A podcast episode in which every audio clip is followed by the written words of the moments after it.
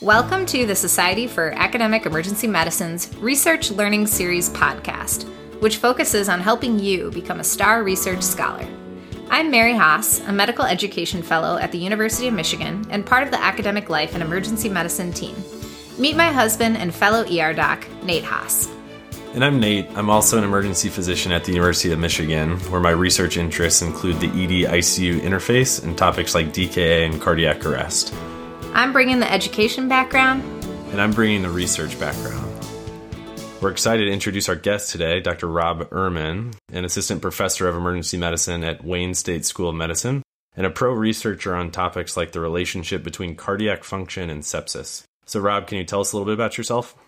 Thanks for having me, Mary and Nate. I grew up in the Chicago area. I went to medical school at Northwestern University in Chicago and then did my EM training at Yale. Then I went on and did my ultrasound fellowship at Cook County Hospital in Chicago. So I've been in Detroit for about four years. And as I've gotten more involved in research, I found that I really enjoyed the nuts and bolts and technical aspects. So I actually decided to go back to school and now I'm about halfway through getting a master's in clinical research design and statistical analysis from the University of Michigan, and I'll be done in the spring.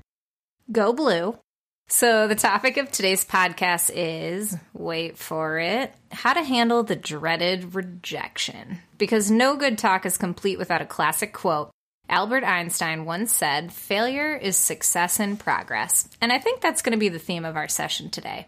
I think it's always powerful to start with the story when it comes to a topic like this. You're clearly very successful in what you do, but have you ever dealt with rejection?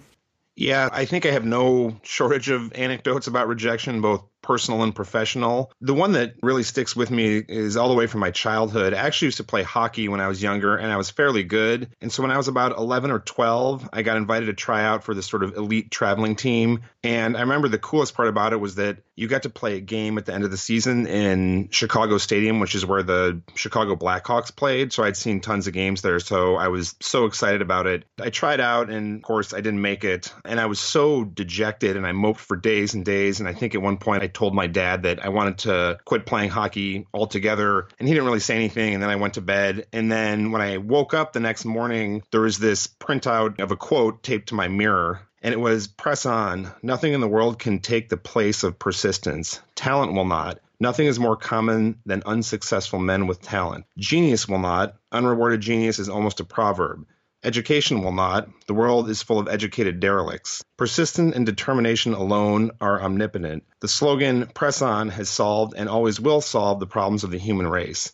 So, this is something Calvin Coolidge said. I'm sure I didn't really understand at the time, but it actually stayed taped next to my mirror for the next six years. And I actually brought it with me to college. So I probably looked at that quote every day for at least 10 years. It must have seeped into my subconscious because I remember when I started my current job, I presented a project at our departmental research meeting and I got annihilated, just destroyed. I, I had made a PowerPoint presentation and I got through about two slides before essentially just being talked off the stage. The guy who leads it, Phil Levy, who's a very prolific EM researcher and is now one of my mentors, stops me after the meeting and he says, We need to talk in what I remember as being a very ominous way. And I thought he was going to basically tell me to get lost and never come back. But as I was driving home, that quote popped back into my head. Ultimately, he turned out to be super supportive and has actually helped me to get where I am now. So, shout out, thanks, Phil. As have a number of other people. It was at that time that I first understood what my dad was trying to tell me all those years ago.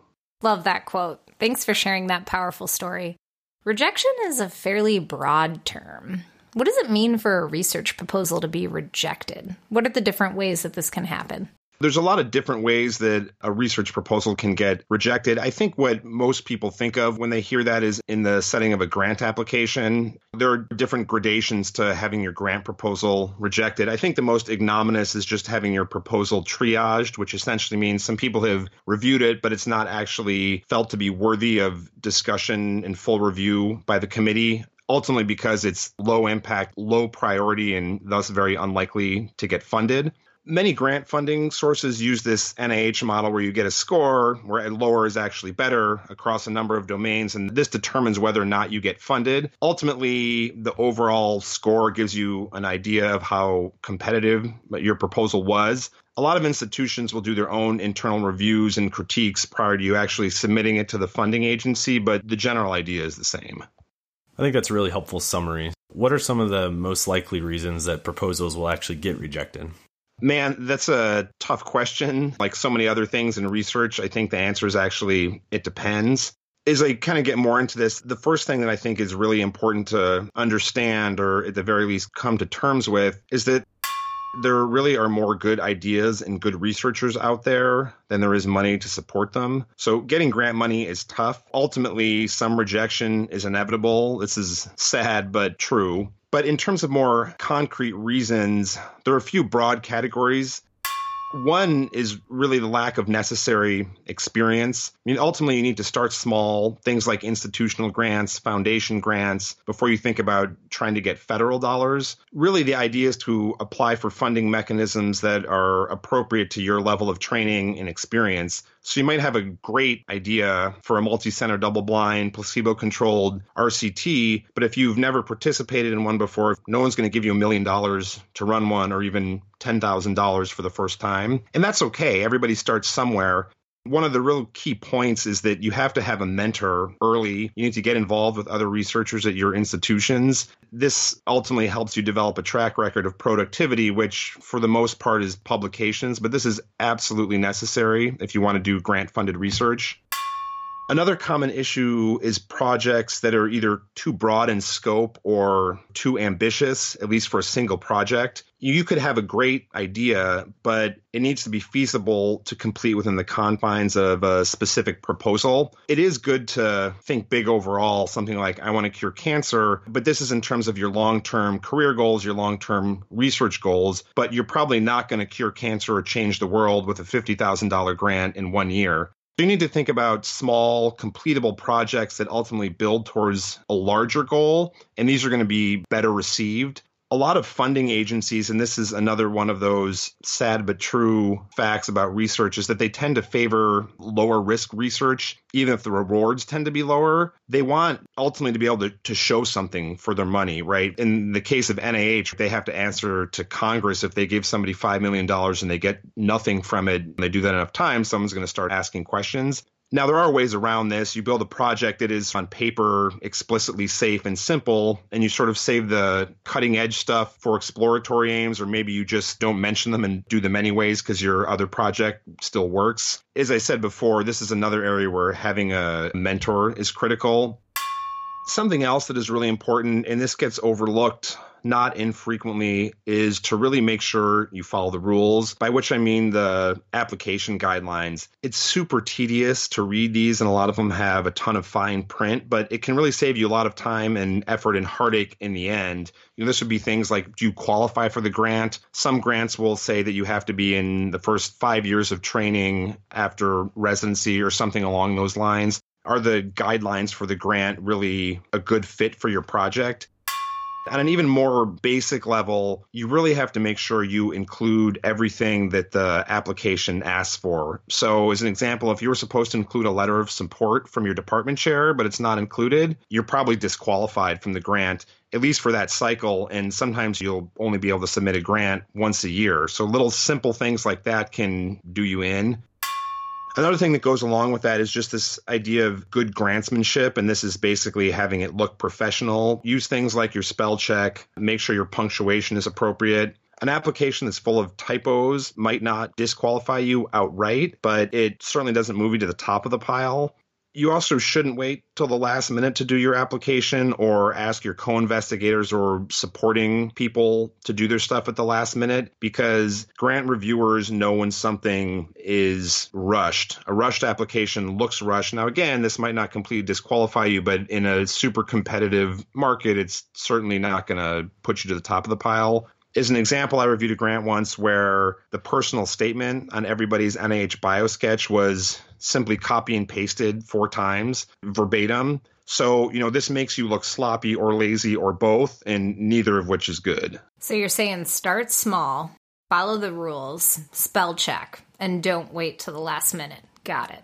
So let's say you just recently heard back that your research proposal that you put your blood, sweat, and tears into gets rejected. What do you do? How do you find out why it got rejected?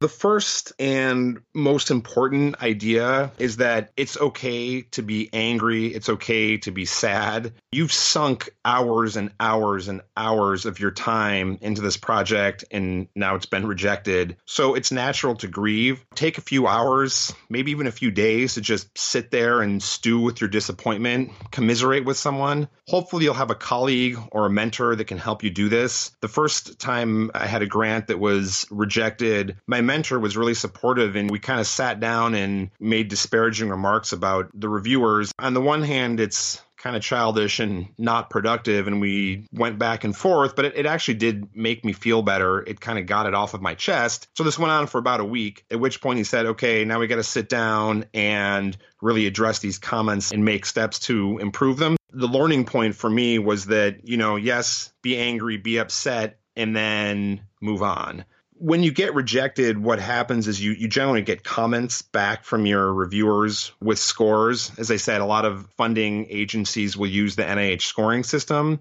This will help you give a general idea of what the reviewers liked and did not like. You'll get different comments for the different sections.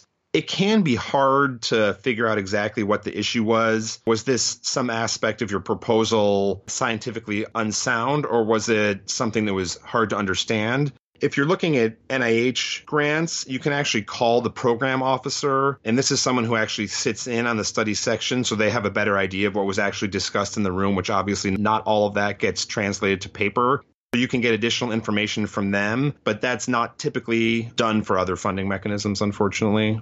Now that we have a sense for why the proposal might have been rejected the first time around, what are some of the ways we can maximize the likelihood of it getting accepted the next time around? In terms of how you get your proposal not rejected, there's a couple of ways. As I said before, get angry, but move on and don't take it personally, which is really, really hard. You feel really deeply personally rejected, like people sat around a table and talked about what a terrible scientist you are, but that's not the case. The next thing you really need to do is sit down and go through all of the comments. And what I like to do is sort of summarize all of the comments from the different sections to try to tease out what the issues are. I also try to get someone else to do the same thing and then sit down together and discuss it so that we can be sure that we're really fixing the problem that needs fixing. As I had said before, sometimes a reviewer might not understand exactly what you're trying to say or do. An aspect that some people probably don't realize is that many grant reviewers are not always content experts it can help to try to explain very complex or esoteric aspects of your project in layperson terms. Because at the end of the day, if, if a reviewer doesn't understand what you want to do or they don't understand some aspect of your process, they're probably not going to give you any money. This can be intensely frustrating, but again, it's one of those things you just have to accept. So once you have a good idea of what the issues actually are, then you go about fixing them, at least to the extent that you're able to do this. Again, another aspect where mentoring is key. Some problems are going to be fixable, and unfortunately, some problems are not fixable, or at least not easily fixable. Now, this doesn't necessarily mean trash in the application. Hopefully, your mentor would have stopped you from submitting something that awful. But sometimes you actually have to do a wholesale revision and really change the foundation of the grant. Sometimes you have to submit to a different funding mechanism, or sometimes there's some intermediate steps before you can go back to your initial idea. This might be collecting some preliminary data before you reapply. So having somebody who's knowledgeable and really can be honest with you about these issues is critical.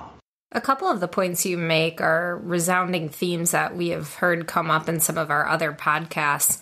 One of them is that you have to be careful when you make the assumption that whoever's reading your IRB or your grant proposal that they're a content expert and you have to really make sure to explain and break down complex concepts because they may not be a content expert and they may even actually be a layperson. And the second one is the importance of having good mentorship. I think those are two themes that have come up over and over again. And I'm sure you're familiar with the Ben Franklin axiom that an ounce of prevention is worth a pound of cure. This is something that can probably also be applied to putting the work in to prevent rejection in the first place. How can you avoid rejection the next time around once it happens?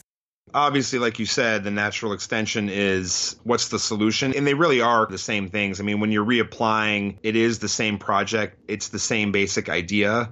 ultimately, and this is probably good advice for anything, but start early, allow way more time than you think you'll need. The best advice I've been given is to write your grant and then show it to as many people who will agree to read it essentially as possible and people who agree to provide honest and open feedback, sometimes even harsh feedback.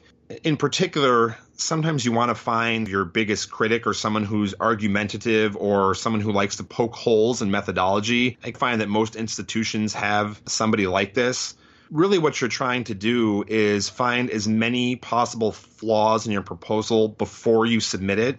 If you can find somebody who's actually skeptical about your area of research, even better. So, I do ultrasound stuff there's somebody who's in our research division who's actually pretty skeptical about ultrasound. And I used to not get along with him because he would always poke holes and be cranky about my stuff. But he's the first person I seek out because if I can convince him that I can probably convince somebody else or there is merit to my project. Now, you don't necessarily have to make all of the changes that they suggest, but at least having everybody's perspective can be really helpful having a fresh pair of eyes can always point out flaws that you hadn't noticed or areas that require more explanation. Some institutions run mock study sessions. This can be really useful. You always want to take advantage of whatever resources your institution has. I know I've said this before, but don't take it personally. The goal is to get funded even though it can be hard at times, ignoring advice from successful researchers when they disagree with you or they don't really quite have a good understanding of what you're trying to do is ultimately probably shooting yourself in the foot. Well, Rob, thanks so much for joining us. We've learned a ton from you today, and we're grateful that you're able to join us and to share some of your wisdom with us. We like to try to conclude and wrap up these podcasts with about five take home points to leave the listeners with as they go forward with their research endeavors. So here's a list of five takeaway points that we've taken away from today. Number one, get a mentor. Number two, most proposals get rejected, especially on the first submission. Number three, be persistent. Very successful researchers probably have more overall failures. Number four, solicit feedback, both before submission and once you receive comments from reviewers. And number five, have a plan, both for a specific project and application, but also for your overall research career goals. And don't rush. Any last parting words for our listeners today, Rob? Research is hard, but it's a labor of love.